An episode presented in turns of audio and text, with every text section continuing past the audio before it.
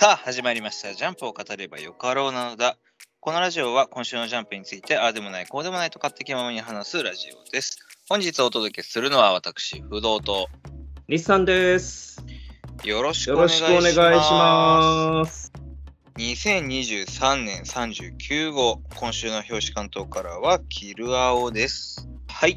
ということで、えー今週のジャンプと、まあその関連ですけれども、まあもう夏、い、つ夏が終わるんだろうっていう、このクソみたいな暑さ、えー 続きますけれども、皆さん体調とかね、壊されてないといいんですけれども、そうですね、もう9月入りましたけど、我々が収録してる今日とか最高気温37度らしいんでね。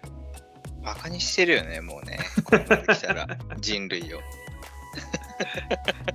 秋どこ行ったっていう風になりそう。本当にね。一もうなんか秋の味覚とかそういうのはもうあと10年20年したらなくなるのかもしれませんね。夏休みも延長しましょどういうことやう。い や暑すぎるから。暑すぎるから、避難するからね。避難するために。まあ室内で過ごす時間も増えるかと思いますけど。いやー、ネットフリックスのワンピース見ましたか？当然ですね。全話ええ言うてもまだ2話までしか見れてないんですけど。はいあー大丈夫です。僕も1話ですんで。はいはいはいはい。はいうん、感想としては、はいマッケンユーがかっこよかったなっていうのはありましたね。ケンユーですね。ええ マッケンユー物語ですね。まあゾロですね。そうですね。ゾロ持っていってる感じがありますね。まあ、そうね。実際、その、なんていうんですかね、思ったほどルフィの活躍っていうのがまだ1話、2話のところなんで、そこまで見れてない感じはあるんですよね。まあ確かにね、なんか漫画を読んでると、まあ当然ね、ルフィが主役だから、ルフィに目が行きがちなんだけど、なんかネットフリックスだともう、ナミのナイスバディとマッケンユーのナイスアクションがすごく、こう、脳裏に刻まれるというか、そこ同列に語るのもい違和感あるけどね。え、でもなんかめっちゃその印象が強い、濃い1話だったな。あとはもう、はいはいモーガン大佐が細いっていうことぐらい。まあ、思ったほどのゴリゴリ感はなかったですけど、でも言うても筋肉隆々ではありますからね、もうが。あるけどね。まああるけど、なんかこう、漫画とかイメージで持ってるモーガンよりかは、なんか2分の1ぐらいのはい縮小版みたいな。ほんまにシュワちゃんみたいなイメージしてましたからね。そうね。どっちかはいっていうと。まあでもなんかこう、さらっとストーリーも原作通りに流れていくし、まあ原作ではなかった部分もちょいちょい挟むけれども、別にそんな違和感もないし。うん、うんそうですね。うん、なんか、まあ、まだ1話なんであれですけど、すごく僕は、あえ、こんな、いなんかうまいことやっぱ作ってるなーっていう感じはしましたね。そうです言うても、えーグランドラインに出るまでなんですかね、あの正確な情報は仕入れてないんで分かんないですけど、おそらくグランドラインに行くまでの間の、えーたった8話で、えーかつ時間で言うと8時間ぐらいなんですかね。で、全部入れるって話ですから、なかなか時間ないですからね、うまいこと入れていかんと、足らなあの時間がなくなってしまいますからね。まあ、時間、うん、まあ、ないようで時間、まあ、無限にあるけど、あええ グランドラインに行くまでっていうあ話。行くまでって切るとね、まあ、そりゃそうだけどね。いいじゃん、そんなのシーズン2でも3でもいくらでも作ったら。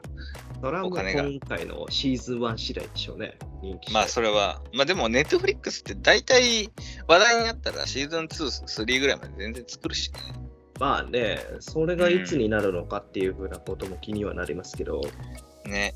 まあでも、本当こう、いあの、ルフィ役のイニャキ・ゴドイさんは、まあまあ、この人だったらルフィいけるなっていう感じの、ね、雰囲気と、おはいなんか敵役だなっていう部分。敵役？うん、のあー適切そう、適切にはい、すごくいい役としてハマってるなっていう感じがするし。はいはいはいはい。そうですね。雰囲気的にはすごいぴったりですからね、どのキャラクターも。そうだね。まあまあ問題はもう、あれだよね、吹き替えと字幕どっちで見るかみたいなところは。僕はもう完全に字幕でしたね。うん、僕最初吹き替えで見てましたけど、ああ、やっぱ吹き替え最初すごいなんかこうすんなり入ってくるな、やっぱいつもだな、いつもの声優さんだからなと思ってたら、なんかだんだんとこう俳優さんとかの顔とかがさ、あのはい。入ってくると、だんだん声と顔違うなぁと思って、途中から字幕になりましたけど。はいはい。そしたらなんかうん、それで受け入れられましたけどね。あーまあまあまあ、やっぱり字幕が一番受け入れやすくはありますからね。あの実際、その、やっぱりルフィの声、田中さんに関しては、その、ルフィの顔だからしっくりきてるっていうのがあって、イリさんだとなんか違和感を感じちゃうところはありましたね。まあ、しょうがないですね、この辺はね。まあでもなんかこう、ワンピースの原作好きだからっていう人に対しての、その吹き替え版をちゃんとこう、うんマジの声優さんで用意してるあたり、本気度を感じますよね。そうですよね。そこはまあ、あのファンとしてはありがたい話ですからね。たまにちょっと吹き替えで見たりもしますから、僕も。まあでも日本人の真剣佑の声優を、あのゾロ役のね、声優さんの声で聞くのもなんかもう違和感しかないっていう感じはあるんだけどね。それはそうです。まあ、ええその辺はしょうがないですね。全世界に向けての配信ですからね。そうですね。まあでも本当になんかあーごめんあの僕は唯一の不満点があったのが、牧野さんがあんまり美人じゃなかったことがちょっとショックでしたね。ちょい役すぎるだろ、あの牧野さん。普通のバーテンダーやって。普通のバーテンダーでしたね。ブラジルのバーテンダーみたいな感じでした。おばちゃんバーテンダーでしたね、普通 漫画のイメージを持ってたんで、ちょっと違和感を感じちゃいましたね。そうだね。最初のなんかこう、綺麗なお姉さんっていうよりかは、普通のおばちゃんバーテンダーでしたね。そうそうそうそううんまあ別にそんなこと言うと失礼かもしれないですけど。普通でしたね。ええ 思ったよりは普通でした。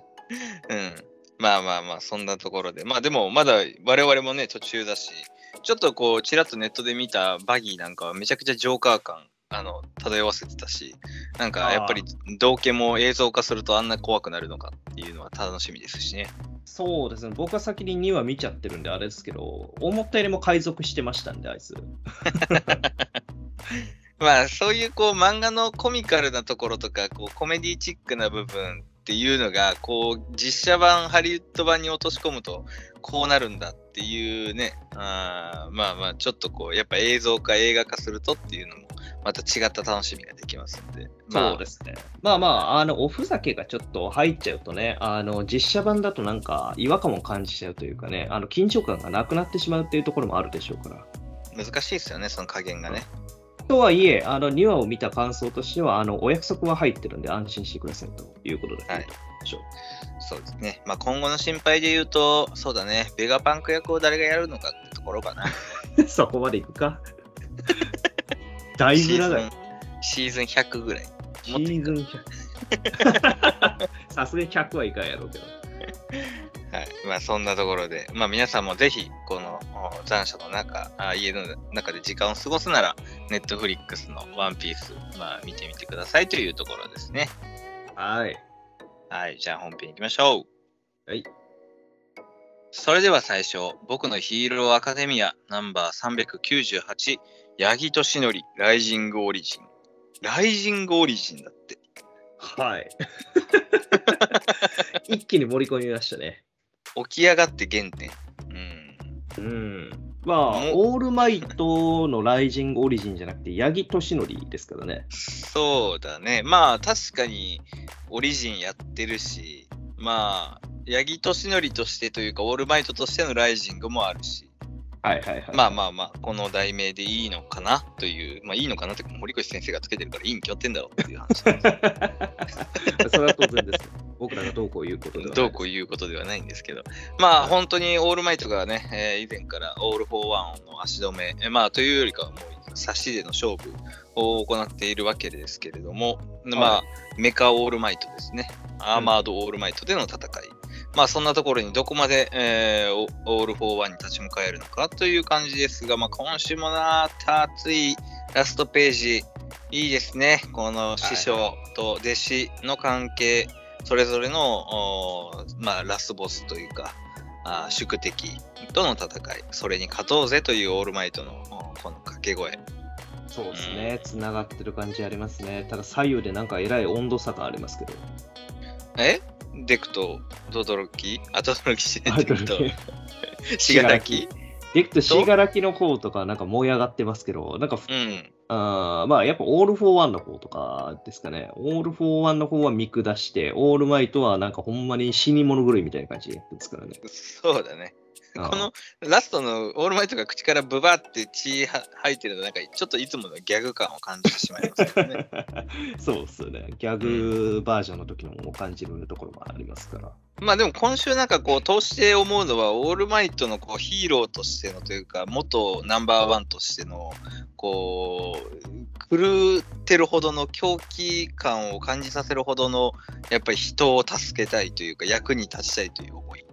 まあ、はいデクもそうですけど、より一層それが強いこうオールマイトのなんか気持ちを若干笑いながらとかこうねあーじゃそういう演出も込めながらあーラストページのこうブバッっていうなんか笑いも入れて、うんすごくオールマイト自体がちょっとゾワッとするようなキャラクターに描かれてますよね。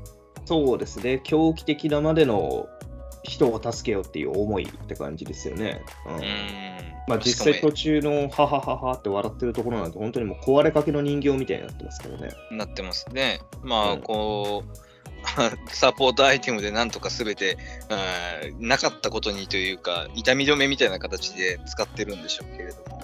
えうん、まあ、オールマイトも、でも、どこまでが、まあ、最初、この戦い、足止めになるかなぐらいでしたけども、オールマイトは本当にここで、オール・フォー・ワンを打とうと、うがそうとしてるっていうのは、まあ、すごくわかるんですよね。うーんですね。まあ実際ピンキーも使ってさらに若返りも進ませてますんで、まあさっさとうん消滅していただければなと思いますね。まあ、勝利条件としては本当にね、消滅というか、もう赤ちゃんレベルにまで落とすこと、あ若返りさせることのためにダメージを相手に与えるっていう、なんか消耗戦みたいな感じですよね。まあ、はい。その中でも A 組の力をこう過去の経験知識として、えーこのサポートアイテムに取り込んでるんですけど、まあ、ピンキーを体に注入するっていう技は、これちょっと足戸さんではま真似できない技ですね。まあなかなかこの驚愕なことできないですからね。オールフォーワン相手じゃなかったら、もう格殺ですからね、この賞 賛を相手の体に注入。はうんこれはやばいですね。こんな使い方があったか。外からかけない、中から。なんかね、まあ、完全にヒーロー側の技ではないですからね、やってることは。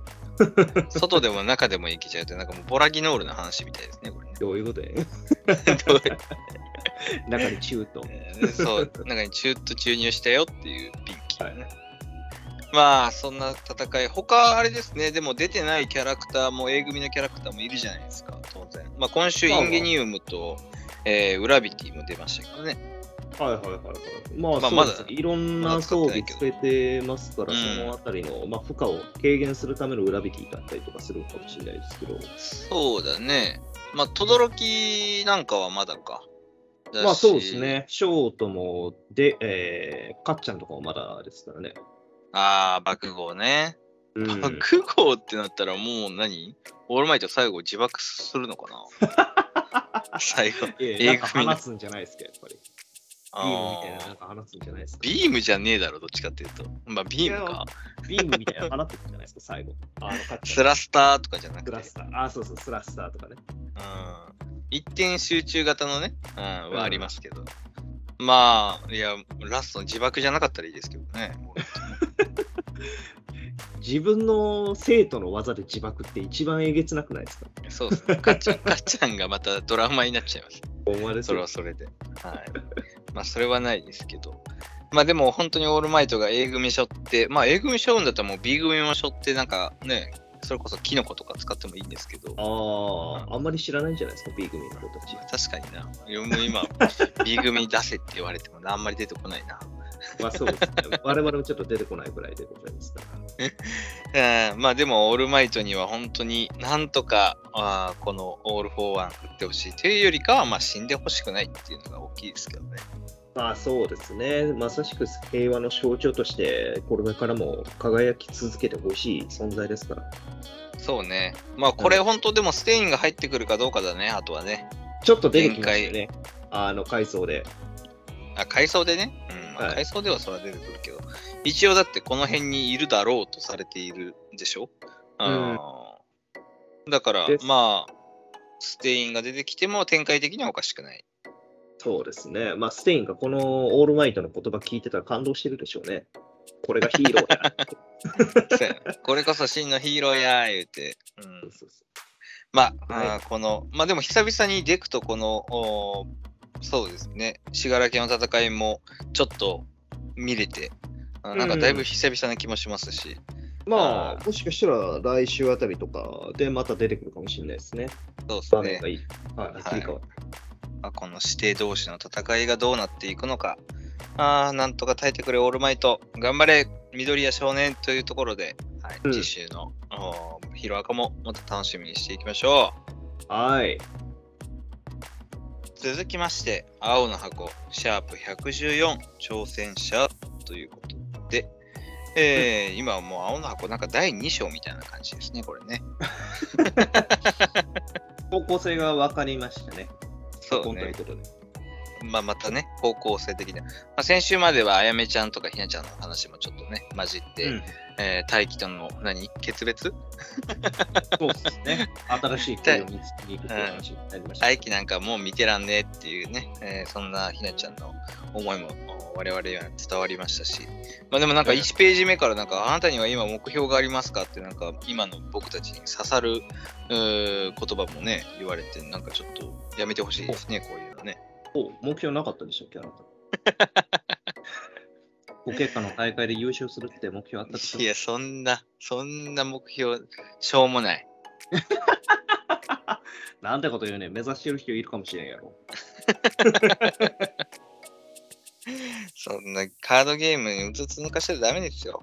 今、そうね、はい目標か、うーんと、あれかな、一軒家買うことかな。一番、一番でかい人生に関わる目標としては。なるほど、それはでかい目標ですね。はいそうね。でも、人生最低級ですね。そうそうそう。ローン通すことかな。ローンどうですか 住宅ローンを通すこと。それ言うても、まあまあ、大体今の時点で通るか通らないか分かるんじゃないですかね。うんいやいや、そんなのわかんないよ。銀行に行かなきゃ、それは。まあまあ、それはそうですけど。うん。いけますか？ということですね。まあ、あなたの目標は何かあるんですか？おお そうですね。僕のめちゃくちゃプライベートな話になりますけど。じゃあいいです。じゃあいいです。やめときましょう。はい。皆さん、あの、パリオリンピックね、日本のおバスケットボールー出場ということで、えーはい話ガラッと変えましたけど、おめでとうございます。おめでとうございますということで、昨日のね、カーボベルデ戦見見ましたかね、いや、めちゃくちゃ感動しましたよね。見てないんやろ、おは前は。なんですぐバラすの？もうなんか、それで乗り切ろうとしてんのかなみたいな感じが腹腹が立ちまして。いやー、面白かったですよ。本当。まあちょっと青の箱と関係なくなっちゃいますけど、まあ、バスケつながりでね。はいはいうんそうでなんかやっぱり沖縄でやってるからか日本のサポーターの方も多くって、はいはいはいはい。まあ感染してる人多いみたいですからね、時間帯的そうそうそうそう。そう。そうそう、本当にそうだね。だから地上波でみんな見て、みんな応援してっていうこの一体感が、まあ前のね WBC じゃないですけど、そういう熱さを感じて、まあ選手一人一人もみんなかっこいいし、いい人だし、うんっていうので、すごく人気爆発っていう感じはしましたね。まあもうスラムダンクっていうところもありますけどね。もう珍しいですよね。あのー日本の地上波でバスケをやって、バスケでみんなが盛り上がってるっていうの自体が。まあ今回勝ってるからね、なおの それはありますね、間違いなく。結局、うんオリンピックにも出れることになりましたしね。そうそうそう。やっぱ世界と戦って負け続けてると勝てないとやっぱみんな、あー、しらーってなっちゃうのはまあそりゃそうなんだけど、今回は3勝してるからね、リーグの中でもね。で、アジアトップでオリンピックに行けるっていうのは、そら盛り上がるわっ。まあ見てて僕も試合をちゃんとまあ、あの地上波で応援し始めた今回が初めてでしたけど、はいはいはい。フィンランド戦からね。おー面白かったですね、本当に。なんかこう、ハラハラドキドキ。もう最後の最後まで、こう、まあ結構ラスト2、3分になってくると、ああ、こうなるかなみたいなのはあるけど、はいはいはい。そこまでは全然わからないっていうね。うんそもそもフィンランド戦っていうのがあったんですね。無知じゃん。いいよ、もう。青の箱の。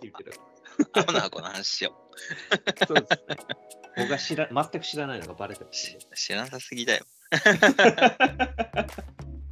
まあ、青の箱はね、まあ、そんな大会、大きな大会に向けての、まあ、目標、当然、はいえー、千夏先輩と大輝はインターハイ出るというところがね、まあ、これまで通りの目標であるわけですけれども、まあ、いずれはそれがオリンピックみたいになったら面白いですけどね、えーいつか青の箱お番外編で、シーズン何本まで行ってるんでしょうね。それこそね。えーやっぱり、ゆめかさん、ゆめかさんじゃない、あ、ゆめかさん出てくるね、これ。そうですね。最初この展開だったら出てくる可能性かなり上がってますよね。うーまあん、千夏先輩とゆめかのインターハイ出場をかけた戦い。直接対決、まあ、あるかもしれないですね。ねえ。まあでもちょっとこれあれだよね、ゆめかさん、後からこうね、あの、ブランク空いて入ってきたから、ちょっと千夏先輩負けてほしくないですね。さすがに。でもまあ、どっちかっていうと、本当の敵にはならない可能性もあるんじゃないですか。前負けた相手もいるじゃないですか。って考えるあと、ーその相手とゆめかさんたちが戦って、まあ負けてそのゆめかさんからパワーをもらう的な展開ですかね。応援も。まあそれそれかスポーツ漫画のあるあるだったら、次勝てば、ちゃんとあ試合ができるねって言って、ゆめかをボコボコにするなんか巨大な敵みたいな。スポコンあるあるですね。そうそう、ダークホースみたいなのが。やられるね。そうそうそうはいはい。なんだと？みたいな。なんなんだあいつらは？みたいなあ、のが、負けたのうんはいはいそうそうスポーツ漫画あるあるですけど、あーそんな展開は青の箱にはいらないですかね。アイシールドとかでよく見たんですけどね。えー見ましたね。ガオーみたいなね。なんやこいつみたいな。で、まあ、あやめちゃんはあやめちゃんで、えーゆうさくんですね。えーはい。に会うためうん、そうね。てか、この設定すらちょっとなんか久々な感じですけどね。あやめちゃんがゆうさくんを応援してるというか、まあなんか好きみたいな話。まあ、急に筋トレし始めましてね。はいうん。まあなんかまあ半分冗談 半分みたいな感じはしますけど。まあでも、ゆさとなんかあ、うちの1年が当たったらどっち応援すんの？の時に、一瞬あやめちゃんがなんかきょうくんに目線いってるのは何なんでしょうね、これもまたね。そうですね。これ目線いってんのかね？きょうくんだけがあの顔ちゃんと描かれてますんで、この瞬間。うん、なんかね視野の中にギリギリ入ってるか入ってないかぐらいの。いや、でも ここれもう展開的にあるんじゃないですか？きょうくん VS ゆうさくん。ああ、それね。ああ、まあ、はいそれありそうだね。で、先にきょうくんやられちゃうけども、そこであやめちゃんがなんか後半応援してくれるとか。で、負けたきょうくんの敵を取るために大輝が戦うと。うわー、それ、5000熱いペリカ。ああ、5000ペリカですね。はいはいはい。じゃあ僕は1万ペリカぐらいにしましょうか。うわー、超えられた。コールで。はいまあまあ、そういう展開になって結構熱そうですよね。スポコンはスポコンでね、あのがっつりやってくれたら結構楽しめそうな感じはありますよね。まあ、恋模様とスポコンが、こう、クロスになって、えーっとね、織り交ぜられて進んでいくのがこの漫画の魅力でもありますからね。はいはいはいはい。ですよね。まあ、ハリウ先輩の今週もね、いろいろとこう、何、先輩談義というか、はいはいはい。ありますけれど、まあ、大輝がここからさらに一皮向けることが必要だというようなあー言葉もね、言ってますけど、まあ、まだ1年なんでね、とは個人的に思っちゃいますけど。まあ、挑戦者っていう風な意識自体は全然悪いことじゃないと思いますけどね。まあうーん。まあね、良くも悪くも挑戦者、まあ、なんだろうね、追いかける側、うんあーっていうところは、ちょっとこう、負ける保険があるっていうところかな。まあ、少なさんにも同じ言葉を聞かせてあげてほしいね。あっちが挑戦者ですからね。あ違う挑戦者ですね。まあ、ウサギとカメの話で言うと、でも大輝は全然ウサギな気はしますけどね。まあまあまあまあ、バトミン ね、ハリウ先輩から見たらカメレベルなんですかね。まあ、相手が悪いっていう風なところもあるのかもしれないですけど、でもまあ正直、この状況で化ける要素っていうのがなかなか思いつかないですよね。新たなキャラクター出てくるんですかね。ああ、いやまあ、それこそユーサとの試合においてじゃないですか。一皮向けるっていうことで言うと。あ、試合の最中にってことですか？そうそうそうそう。ああ、はいはい。戦いの最中で成長するもんじゃないですか、男っていうのは。確かにそうですね。我々バカなことありましたけどね。知らない。まあまあ確かにそういう展開になりそうですよね。うんあの俺試合までの間に化けられる要素っていうのがあんまり思いつかないですからね。そうね。うん。うん。まあ、僕とあなたはね、あの、亀は亀でも陸亀ですからね。どういうこと 鈍足も鈍足よ。ほぼ走らない 亀。ゆっくりしてますからね。うん、はいゆっくりのそのそ。はいむしゃむしゃ。自分のペースでいきます。まあ、大輝と千夏先輩も、っていうか大輝が試合なんですね。それをまず知らなかったっていうのありますけどね。ああ、まあまあまあ、そうですね。インハイに向けてっていうふうなことは思ってましたけど、1年生大会をねまずやるみたいですからね。うん。まあ、そんなところで先輩からのパワーももらってね。そうですね。前哨戦ってわけですから、インターハイに向けて。うんうんうんうんそういうことですね。まあ、千夏先輩からのパワーもらって、大輝も幸せ満点で、まあ男としてはもう今最強の状態だと思うので、天意無法の状態ですね。え じゃあ勝てるやん。ーじゃあ勝てますよ。普通はね、権威もこんな勝てるから。こんな可愛い彼女もいて、ね、うん、何を負けることがあるんだっていう感じがしますけど。はいはい、はい。まあ逆に普通の一般男子だったら、なんか、まん、あのー 何？満身で負けますけどね。俺、彼女いるし、みたいな。何の保険やねん。そうそうそう。別に負けてもいいし、みたいな、ねはいはいはい調子乗って負けますけどね。はい。かっこつけようとして負けますね。はい。うんうんというところで、まあ、青の箱、あーまあ、次週もちょっと、1年生大会、大輝がどうやって試合に臨んでいくのかっていったところ、はい、うん楽しみにしていきましょう。はい。続きまして、坂本デイズ、デイズ132世紀の殺し屋展ということで、まあ先週は、花ちゃんのおかげでね、鹿島の心を開かせて、まあスラーの情報を入手して、10日交換として、まあスラーを助けようというか、まあ、鹿島のお描くような展開に持っていくのが、まあベストですけれども、はい、はいうん。まあ、今週もなかなかこう、インターバル回ではありましたが、熱い展開がラストにも待っており、なんかこう、うおー、次の話を読ませてくれっていう、また坂本デイズでしたね。そうですね。いろんな情報出てきたんで、結構ワクワクした回でしたね、今週。ワクワク回でしたね。まあ、最初、スラーの描写、やっぱりなんか、これはリオンさんと喋っているのか、それとも他の人格と喋っているのか、まあ、はいはい鹿島はあんまりこうスラーの人格を複数知ってるわけではないんでしょうけど、まあ、むしろ単一だと思っているまでありますが、まあ、まあやっぱりリオンさんも含めていくつかありそうですね。まあ、その可能性はありますけど、まあ、これに関して言うとね、なんか本当に会話の感じからすると、仕事が忙しすぎて彼女に怒られてる彼氏みたいな感じですよね。どれが？これが？これが。あ、そんなに怒らないでよって言ってたら。私のこといつまでほっとくのよと。あそういうことね私どっちが大事なのよみたいなこと言われてね。もうすぐ全部終わるからって。そしたらそしたら出ていこうって欲しがっ。てたバッグ買うからとか言ってるんでしょうね。なるほどね。確かに。そう言われてみれば、そういう会話に聞き取れなくもない。リオンさんに怒られてるのかなじゃあ。もしかしたらまあ俺に構えようって、意外とかまってちゃんでしたね、リオンさん。えーそんな可愛らしいリオンさんの一面を知っているのか、うずきは。まあ、そうなのかな？どうなのかな？まあ、まなんでリオンさんがっていうのは、まあもう一旦置いといてですけれども。うんうんうん。うんまあ、その、鹿島が知っているスラーの、おまあ、人格も少しずつ別のものに置き換わっていっているのか、思想がちょっと変わってきている。殺練を潰すことだけじゃなくて、一般社会も巻き込むような大きなことになり始めているっていうところは、やっぱり、うんなんかスラーの中で起きている事案なんでしょうけどね。そうですね、人格が変わってんのか思想が変わってんのかっていうのは分かんないですが、まあ、うん。結果的に鹿島とは相入れなくなってしまったっていうところみたいですね。そうですね。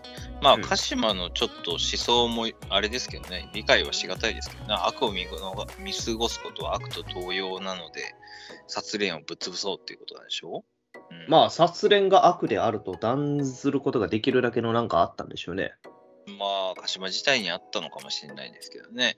うんまあ、その辺は今週やっぱり出てきましたね。現会長、朝木。はい、やっぱり出てきましたね。矢橋、あー朝木が会長でしたねというのは、まあ、前の過去編、四つ村さんの過去編の時から、まあ、なんとなく感じてはいましたけど、まあそうですね、ここで出てきたあたりとかは、やっぱり、まあ、今後のオーダーとの対立っていうのをちょっと感じさせるところでもありますよね。そうだね。まあ、スラーを個人人質にとって、えー裏切りさせた、あーね、まあ、朝木ですから、うんうん。あーまあ、今、やっぱり殺練自体が、じゃあ、ちょっとっていうのは、まあ、これである程度確定してきましたんで、まあ、うん。問題はオーダーの立ち位置と、おスラーと坂本さんのこの三つどもえがどうなるかね。そうですね。まあ、とはいえ、今回に関してはね、あの、朝木を結果的に守る、えー守るための戦いになるわけですから、まあ、そのあたりのである程度和解できんのか、まあ、もしくは朝木の、まあ、本性というか、人格だとかっていうのを知れる展開になるのかって感じですよね。うん、そうだね。まあ、朝木自体がまだ、こう、坂本さんらにとって悪ってなってるわけでもないし、そうですあ、まあ、スラーの事情とかを知ったら坂本さんはもしかしたらね、うんじゃあ朝木がってなるかもしれないですけど、まあそんな単純にはいかないよね。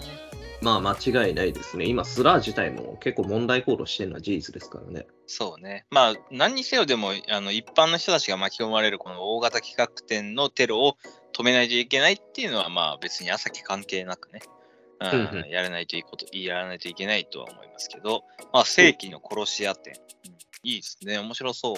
行ってみたいですね、これね。まあ、実際僕もなんか聞いたことありますからね、あの、シリアルキラー店っていうのに関しては。ね、うんとかヨーロッパ行ったらなんか拷問器具店とかね、たまにありますけどね。アイアンメイデンとかあったりとか、ね。ああ、そうそうそうそうそう。はいはいはい。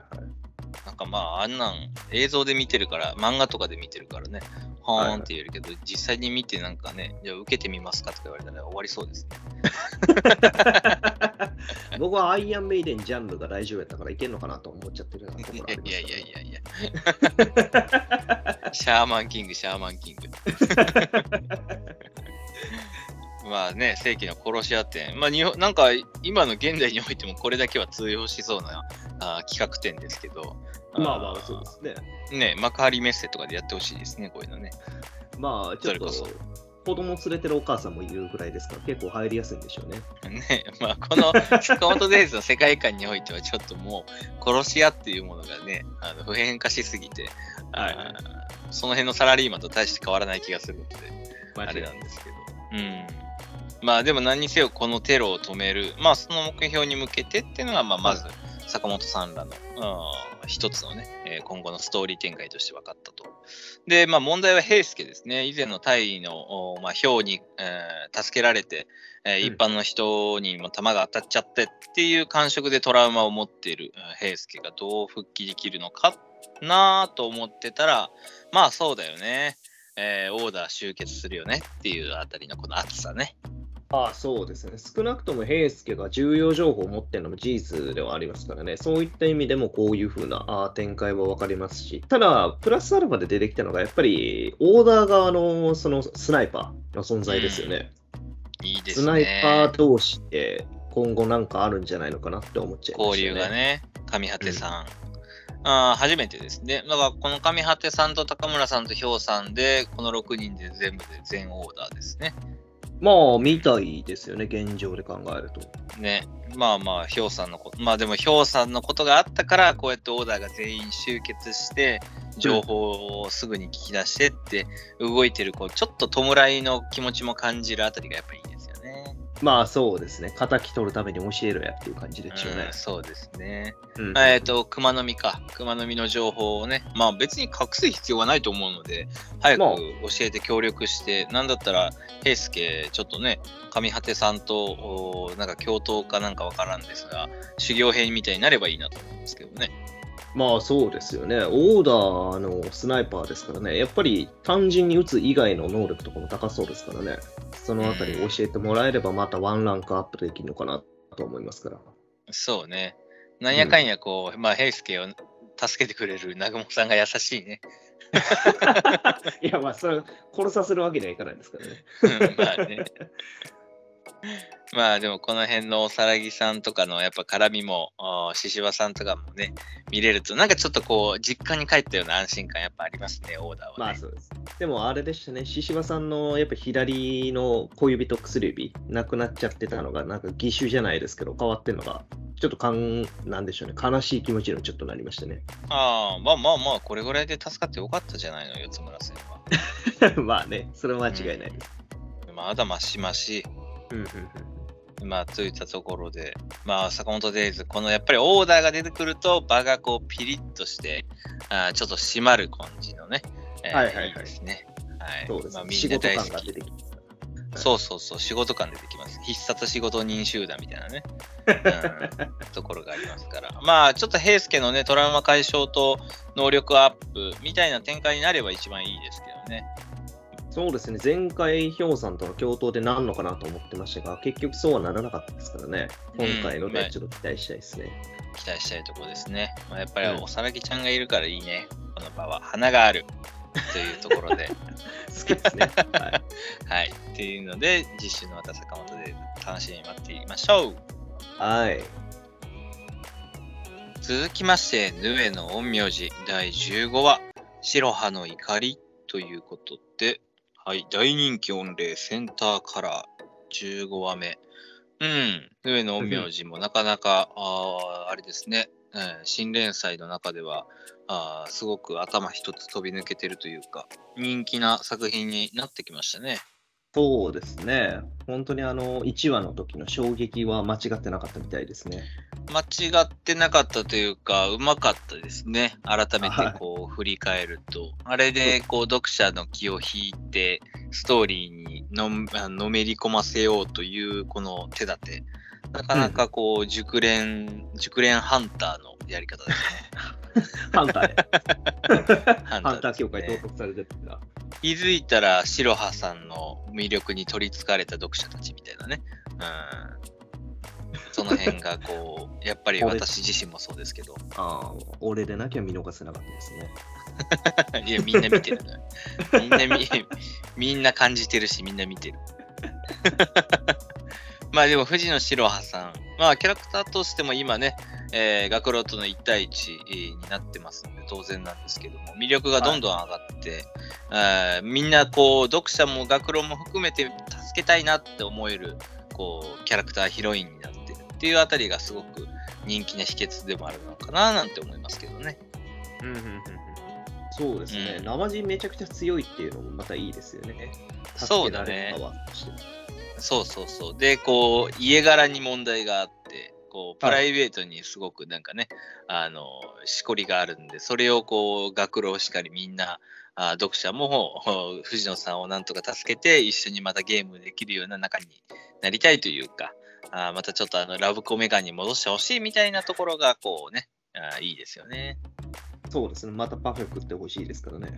そうね。デレに戻ってほしいってあたり。まあ、そんな学郎との戦いは、あ先週、式神を発動されたら基本的に負けるよと言われてたので、スガメの顎をね、発動させないために、まあ、あ頑張る学郎ですけれども、まあ、結局、発動されてしまう。まあ、今回、そのバトルシステムというか、式神の共通能力みたいなところもね、描かれてますので、どんどんこう戦闘描写というか、この漫画においての戦闘関係の情報がね、うん、えー、出てくるっていう内容になってますね。そうですよね。式神、まあ、あの前にも言われてましたけど、名前だけ考えるとね、大したことじゃない、本当にあの下級の雑魚敵を生み出す能力みたいな感じのイメージでしたけど、まあ、このヌエの陰陽師においては、もう完全に自分のバフをかけてくれる重要な能力みたいですよね。そうだね。なんか、呪術廻戦の位で言ったら、領域展開ぐらいのね、あれはありそうな感じしますけどね。式神権限がね。はいはいはいはい。まあそうですね。今、第2解放になるんでしたっけね。の段階がまだ術式とかそんなレベルで考えたら、まさしく領域展開と言っていいぐらいの強さですよね。そうだね。仁義を持って、式神解放して、仁義の強化と、刺激者の周りに防御警戒を展開すると。うんうん、いうようなね、まあ本当に、えーちょっとゲームシステムじゃないですけど、そんな感じの藤野さんのバフ。まあ、あー矢島学郎がそれにどこまで対抗できるか、まだ式紙も持ってないんでっていうところが、あー肝になってましたが、まあなんか、うんいいや、あの、学郎自体もめちゃくちゃタフではありますけどね。まあまあ、もともとタフっていう風なところもありますし、仁義自体がそもそも強力っていうところもあるんで、その、うん式紙を使われてたとしても、ある程度やり合えるぐらいの、まあ、能力は持ってるけれども、まあ、とはいえ、圧倒的不利。その防御衝撃とかもあるわけですからね。まあ、その辺考えると、やっぱりな,、なかなか手強い相手って感じですね。まあ、ということは、まあ、いずれ、あの、第2の特性、第3の特性というか、あー位がラン、レベルが上がっていく上で、こう、式紙がね、えー学郎の手に入るってなると、かなり上位に入ってくるんでしょうけどね。まあ、今の時点でこれだけ強いわけですから。そうですね。それは間違いないでしょうが。まあでも今週は何よりもこう白羽さんの怒りっていうか表情の描き方がすごく印象的でうまかったですね、えー自分を助けるって言った学郎に少し期待してたからこそのこの裏切られたかのような怒りというかあー助けるって言っといてそんなとこでへこたれてんじゃねえっていうね、えー感じですね。まあなんかこの辺の藤野さんの本当の思いみたいなのが表情に見え隠れしてて。うんそれをまあ読み取ったから学郎もラストね、立ち上がれるわけですけれども。そうですね。最初怒ってるだけかと思ってましたけれども、途中泣きそうな感じの表情にも見えましたからね。まあやっぱり期待はしてたっていうところでしょうから、諦めるわけにはいかないっていうところなんでしょうね。そうね、助けてほしそうな目をしてたね、俺にしかわからないと思うけど。俺にしかわからないと思う、ね。俺もそう思う。あ本当？みんな持ってるかな？みんな思ってるかもしれないですね。助けてほしそうな目してたよな、多分な悲しそうな目してましたから。まあでも、学郎のこの仁義の第一特性、面白いですね。鍵を。自分の能力に取り込んでエネルギーとするというか、あ1段階目の特性らしいですけど、はいはいなんか、うん、まあ他の漫画から言うのはちょっと野暮ですね。でも、思いましたけど、我々。うん、うん、思いましたけど、でも、はいい、いいんじゃないですか、仁義としての。なんか、黒がファッと白に変わる描写もおおしゃれですしね。そうですね。急に白い空間に変わって、まあ多分、明かりが灯ったかのような感じになるんでしょうね。影を吸い取って。ですかね。ううん。ん。まあ、これもちょっと、おなんか、学郎自身気づ、まあもちろん気づいてやってたんでしょうけど、かなりの威力を誇るみたいで、一発で結界崩壊っていうのはすごいですね。まあそうですよね。その影を操るっていう風なところなんで、その、なんていうんですか、この明るい世界を作るけれども、自分自身は黒い能力を使うっていう、この対比もなんかかっこよさを感じましたね。うん。ああ、確かにね。その辺も確かにおしゃれですね。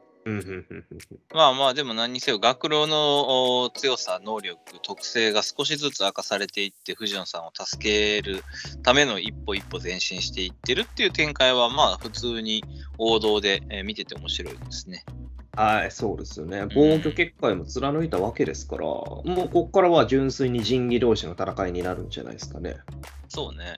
まあ、うまいなと思うのが、こう、そんなに下手にヌエさんの描写もなく、出さない、出してこない、出しゃばってこないんですよね。それもうまいですね。うんはいはいはいはい。もう集戦いに集中できるような感じの描き方そうそうそうそうそう、別に邪魔もしなければ、なんかこう、解説としても別にうるさくもないし。うんうんうんうん。まあなんかこう、ヌエさんが温かく見守りながらもちょっと緊張してるっていうことだけを伝えて、うんそのあたりがこう、緩急がちゃんとうまいなという感じもしますね。キャラクターの見せ方、ね見せるとこは見せる、見せないとこは見せないっていうね。はい。まあ、はい工藤さんはもうここ最近ずっと高い評価を下してくれてますからね、この漫画に関して。別にまあ、ただの一人の読者なんで。ね、あの、いろいろみんなそれぞれの意見があっていいと思いますけれど、まあでもこの河合先生、すごくなんか新人らしからぬ、うん見せ方とか、どんどん画力も上がってる気もしますしね。うん。ねなんか本当に楽しみになってきますね。うん、見やすさも上がってますし、この最後の1ページとかもね、学郎の動きだとかっていうのもかっこよく描か描かれてますから。そうそうそうう。んというところで、はい。まあ、ヌエの陰陽師、まずは白羽さんを助けるところに向かって、えー学郎が奮闘するところを、まあ、我々もね、えー見守っていきましょうっていう感じですね。はい。続きまして、呪術廻戦第233話、人外魔境新宿決戦11ということで、えーまあ、先週、五条 VS スクナの戦い、えー五条先生が、まあ、スクナに対して国戦を決めたんですが、あーマコラのお適用が不可侵に、えーまあ、届くというか、えー無加減の適用があーまあはまってしまったというところで一撃食らうところから今週ですね。そうですね。でもまあ、心配していた、その、無加減に適用されてると、もう順天、反転、両方とも全部適用されるのかなと思ってましたが、あくまで順天だけみたいでしたね。そうね。まあ、五条に触れるっていう、触れられる、まあ、攻撃が通るっていうところかな。今のところで言うとね。そうですね。まあ、多分青は効かなくなってる可能性はありそうですけど、まあ、とはいえまだ攻撃手段はありますからね。そうなんですね。まあ、その辺がこう、五条先生の、まあ、切るカードが、まあ、少なくなってきてはいるけれども、まだ、まだ戦えてるっていうところはありますけどね。まあ、本当にね、このスクナというやつは消火器を投げるような小物になってしまいましたね。そうですね。もはや柔術を関係ない攻撃してきましたね。むしろ負けてる側がやるやつですね。これねはいはいはい消火器投げて、めくらはましをするっていうのはね。はいはいはい。まあ、それだけ今、スクナはサポート側に回らないといけない存在になってしまいましたが、まあ、うん、消火器投げて3対1作ってっていうのがこう、呪いの王なんていうね、えーはいいう感じで、ボンプになっちゃいしまいましたね。マコラさん頑張ってって後ろから言ってる感じですね。そうそうそう。まあ、しかもマコラだけじゃなくて、アギトまで出してきましたね、今週。看護獣アギト。はい。ヌエとコンが合体するとこんなダサくなるんかっていうちょっとショックやったんですけど。うん、なんかね、このキメラ感すごいよね。物々しいというか、はいはいはい。なんか宇宙人、本当に宇宙人ですけどね。そうですね。まあさっき看護っていうのを調べてみたら、なんか合体することっていう話みたいでしたが、またまさしく合体獣っていう意味みたいですからね。そうね。まあ、てか、うんヌエとコンのそんな看護っていうか、合体技、ミックス技もできるし、で、今週、万象先決みたいに打ってるでしょ？はいはい。うん、もう、徳佐野がすごいじゃん。これ。間違いないですよね。伏黒がすごいんだよ、だから。うん、水氏を使わないっていう話とかもちょっと言ってましたけど、水氏使う必要ないですよね。特そうそうそう差だけでいいですよね。まあまあ、見ずしは見ずしで当然強いけれども、まあ、はい領域展開もできるしね、はいえーあれだけども、徳佐野のバリエーションが豊富すぎて、まあ、はいマコラとこの看護獣もそうだけれども、うん。まあ、もう、てか、スクナが側からすると、これ、伏黒の体じゃなかったら勝てるわけないというか、虎杖の体だったらね、どうにもならんかったなっていう感じですね。はい、この間も言ってましたけど、虎杖の体のまんまだと水氏しか使えないですからね。すぐやられてたでしょうね。そうだねう。んマコラもういないからね。適用もできないって。っていうところで、まあ、まあ、要するに、スクナ側からすると、えっ、と、伏黒とスクナが合体して、えー最強レベルまで、えー出力出して、五条先生とイーブンっていう感じですね。うんうん。まあそう考えると恐ろしく強いですね。まあ今週もちょっと、うんしょっぱなでびっくりしたのが、普通にマコラをボコってるところとかもびっくりしましたから。そうだね。そうだよね。マコラって、そうだよね。そんなキャラじゃないよね。殴り合うキャラじゃないよね、そもそもね。マコラと普通に。肉弾戦でボコれるっていう風になるびっくりしました、ね。確かに。まあ、さすが五条先生。やっぱこの辺は見てて本当痛快というか面白いですね。五条悟のいかに最強かって言われるところ。まあ、体術、術式すべてにおいてね。まあ、まだあー赤が打てる以上、反転術式も使えるっていうことなんで、まあ、傷の回復も多少なりともできるっていうところは、まあ、安心材料としてあって。ただ、やっぱ五条先生の攻撃手段としては減っていってる、適用されていってるがゆえにっていうのはもう心配な部分もありますね。まあそうですよね。それこそ今回、看護獣みたいなのも出てきましたけど、これ倒された後もね、新たになんか別の組み合わせで、あの看護獣作ってこられる可能性とかもあるわけですから、まあその辺考えるとまだまだ余裕はないですよね。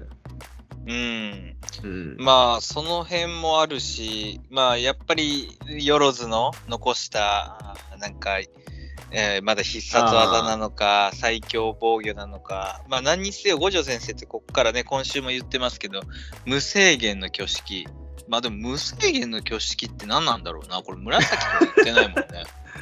あー、あー、なるほど。無性、えーでも挙式紫のことじゃないんですか？いや、まあそうなんだけど、いや挙式といえば当然む、紫が後に来るんだけど、はいはいはいはい。ここで無制限の紫とかとは言ってないわけじゃないですか。まあ、挙式としか言ってないわけ。で、これは、あの、穴場で、あれが来ますね。あの大穴でレインボーが来ますね。前から言うてたやつね。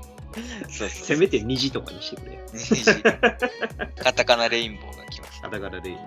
まあ、無制限の紫、まあ紫にしてもね、あの、しょっぱなに少なに対して打ったあれが無制限じゃなかったのかなっていうふうなところは普通に思いましたし、ちょっとあんまり意味がよくわからなかったですね。無制限の。そもそもね。うん。まあでも、あれ？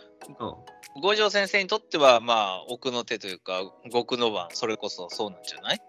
はいはいはいっていうので、まあ、最大出力を超える挙式紫になるんであれば、まあ、それを一発枕に当てれば当然消し、えー消せるんだろうが、まあ、少なをどうするかっていうところが問題ですよね。うん、まあ、とはいえ、やっぱりマコラを倒してしまえば、あの無加減への適用っていうのもまた戻るんじゃないですかね。あー、まあ確かにそうだね。そうなればまた、あの形勢逆転になるでしょうから。うんうんマコラを倒せるかでだいぶ違ってきそうなそうだね。。まあ、マコラを一撃でほふれるかどうかでっていうところですね。ですね。まあ何にせよ五条先生の方が若干いやまあでも1対3だからな。うん劣勢とまでは言わんよな。まあ、1対3でもなんだかんだちゃんとやり合えてますからね。そうね。はい。うんまあさすがの五条先生も今回の話で、うん、伏黒パパを思い出すレベルにまで追い込まれてるっていうのはまあ事実としてあるとは思うんだけど。そうですよ。負ける可能性っていうのを思い描いてますからね。そうね。まあでも、なんかこう、少なも五条先生も満たされてる感はあるよね。うん。これはこれで楽しいんでしょうね。はい。うん。ありますね。まあちょうどこの伏黒パパの絵が1枚、え一コマ入ってくるのと、なんか過去編の今ね、アニメがちょうどやってるので、いいですね。はいはいはなんかその辺のつながりもあって。まあそうですね。過去に相対した、今までに、今までの中では一番最強だったわけですからね。まあそりゃそうだよね。うん。伏黒パパが味方でずっといてくれたらどれだけ強かったかっていうね。いや、まあ、今はマキさんいますから。いやまあそうだけどね。はい。うん、まあその辺もあるし、まあアニメの方もね、あー渋谷事変に入っていく、まだええ最初の1話はまだ僕も見れてないんですけど、まあ、ここからあれですね、憂鬱な展開がいろいろありますね。まあそのためのあの1話目のインターバルだよね。あの、板取裕二の、あの、パチンコ物語ね。パチンコ物語ありましたね。ねあれアニメで表現とかどうしてんのかちょっと気になりますけどね。どうすんだろうな。まあ、イエイリ先生、若かりし頃のイエイリ先生がタバコ吸ってたんで、セーフなんじゃないですかね。セーフなんですかね。まあちょっとパチンコはまた別ジャンルのやばさがありますけど。はいはいはいはい。まあでも、そっちのアニメも楽しみだし、なんかオープニングめっちゃかっこいいんだよな。あオープニングのあれだけ見たんだけど、YouTube で。公式が流してる。うん、まだ見てないですね。はいはい。いやー、呪術は本当オープニング、エンディングに恵まれるよね。力入ってますからね。うりん。あの、玉折のエンディングのさ、ああかり？あザキヤマさんの。あれめちゃくちゃ良くない？ーいや、よかったですね。やっぱり展開もあってか、しみじみとしましたね。めちゃくちゃしみるよね。歌詞もそうだけど、すごいよね。はい。っていうところで、はい、そんな呪術廻戦、来週も我らが五条先生はやってくれる、うん乗り越えてくれるっていうところをね、えー見守りたいと思います。はい。続きまして、暗号学園のいろは第37号、2と追うものは一等兵ということで、えーこちらのお暗号学園のいろはもクライマックスセンターカラーということで、まあ、大人気御礼とはついてませんが、大人気御礼なんでしょ まあ今週のセンターカラーいいですよね、これ。う。うん、色合いもキャラクターもね、うんいいですね。鳥物町をなんか、あー今のね、鳥レマ鳥物町を模してるような感じのね、はいはいはいはいアンバリットちゃんもね、洒落てますね。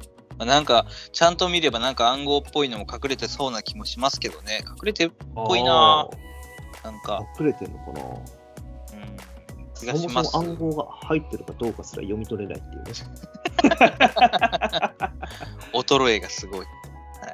いや、なんかあの、星のところとか、なんか文字になってる、数字が入ってる感じがするんだよね。星ううん。ん。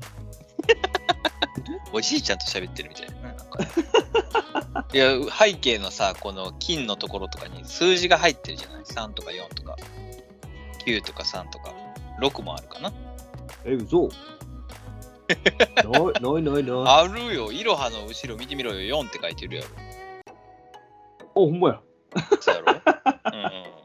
っていうような感じで、文字がなんかね、はいはいはいはい。ところどころ隠れてるんですよね。あはあ、暗号ですね、これは。い。分かってるって。せやから言うてますやんか。はい。まあ、本編の方はね、えー、鳥連魔物取町ということで、まあ、クラス同士のぶつかり合いですけれども、えー、要塞村さんとか、キョラリンとかね、まあ、最終的には今週、まあ、A 組いろはのチームが勝つわけですが、うん。まあ、ちょっと、あれだね、キョラリンとか、あータユタンの活躍もっと見たかったなっていうのは、ちょっと本音として出てきますね。そうですよね。結局活躍したのって、イロハと、えー匿名希望ちゃんと、と、まあ、ノイ姫さんと。あ、そうや、濃姫さんうんくらいか。そうだ。ね。まあ、要は塞村さん、うんうんまあ、よ要塞村さんも、一応最後ね、捕まえてるから、まあ、活躍はしてるんだろうけど。ああ、まあ、捕まえてはいるけれども、結局これ暗号を解けなかったって感じなんですかね。ですかね。うん。うん。まあ、そう考えると、なかなか活躍できたキャラが少なかったっていうところでしたが。そうだね。まあなんか、今回のこのトリレンマは、イロハの身体能力と成長度合いといい、めちゃくちゃ強くなってるっていうのだけは、すごく伝わってきましたし、まあ他のクラスにもやべえやつらが一定数いるよねっていうのは、まあまあ、その辺かな。うん、そうですね。まあ、本当に強くなったっていうところ、まあ、身体能力についてはね、もともとそれに高かったダンスのところとかでもね、ある程度察してはいましたけれども、もう暗号のない解読なんか難易度4、一瞬で解いてますからね。そうだね。まあ、うんこの自分の得意な、あー何、えー体操のね、あれが入ってるとはいええーまあ、その暗号を解くっていうのは、さすがですね。いろはも。そうです。いろはもいいって言ってますけれども。まあ、この暗号はちゃんと解説も読めば、まあ、なんとなくわかりますね。あはい、そうですね。はいはいはいデッドフェイス、バッドフェイス、えーベデッドエイジっていうことでね。うんうん。わかりりました。わかりましたね。はい、わかりました。いいですね、いろはこれでは。何も聞くなよって。はい。まあ、またこのトリレンマの、まあ、ルールの裏を書くというか、まあ、勝利条件がきちんと明かされてない捕虜を捕まえたもん勝ちではないというところ。はいはあーまあ、むしろ自分のところの捕虜を出さなかった、被害を出さなかったところが勝つとおいうような、あーまあ、イロハの思想にもあった裏のお勝利条件っていうところが、まあ、きちんとはまっているのがいいですね。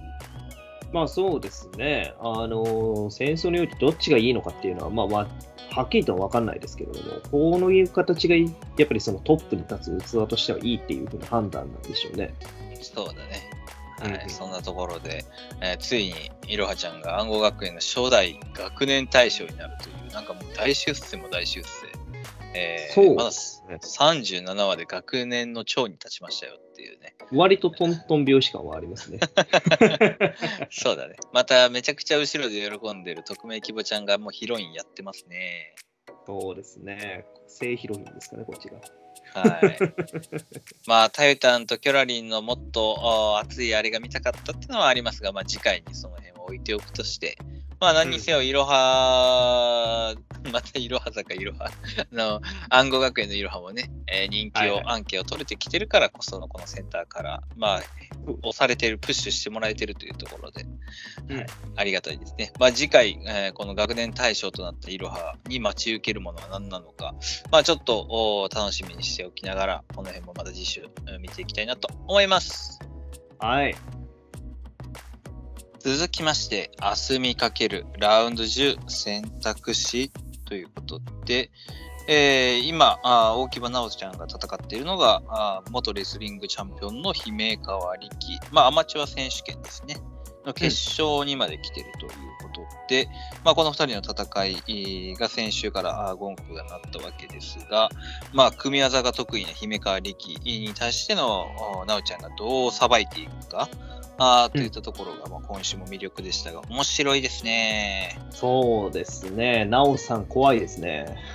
なおさん怖いけど、終わった後のなおさんがもうなんか違うキャラだよな、みたいな。うわ 途中のね、でまうん。あ、うん私の良さを消していくシーンとか、すごい恐ろしさを感じましたけど。ね、うんだいぶ圧がすごい、なおさんの、おまあ、格闘技してる時の本気モードと、終わった後のデフォルメ感がね、ちょっと、この落差がまたいいなとは思いますけど、はいはいはい。まあ、やっぱりこのい試合の緊張感描くのが、この格闘技のね、漫画の面白さであって、うん。えー今週もこう、姫川力さんがね、どう攻めていくか、まずはタックルからと見せかけての右のオーバーハンド。これも結はい。構男にとってもロマンのあるパンチですよね。そうですね、下から攻めると見せかけておいての上の攻撃っていうことで、まあ、本来だったらね、下に目線いってるから見えないだろうというふうに思わせ思わせていたわけですが、避けられてしまったわけですね。ね、懐かしの初めの一歩のあ木村のドラゴンフィッシュブローを思い出しますね、これはね。はいはいはいはい、そうですね、真柴戦で使ってたやつですね。はい、あれはまあ熱かったですが、まあこれをでも初見で、えー避け切るなおさん、さすがですね。まあそうですね、視野が広いといいますか、そういった対応能力の高さっていうのが分かりますよね。ね、まあでもこういう技があるから相手にとっては、あこの選択もあるんだっていうちょっとね、えーまあ、思考回路に一つ技が入ってしまうので余計に判断が鈍ったりするのでそういう技を見せていくっていうのは大事ですね。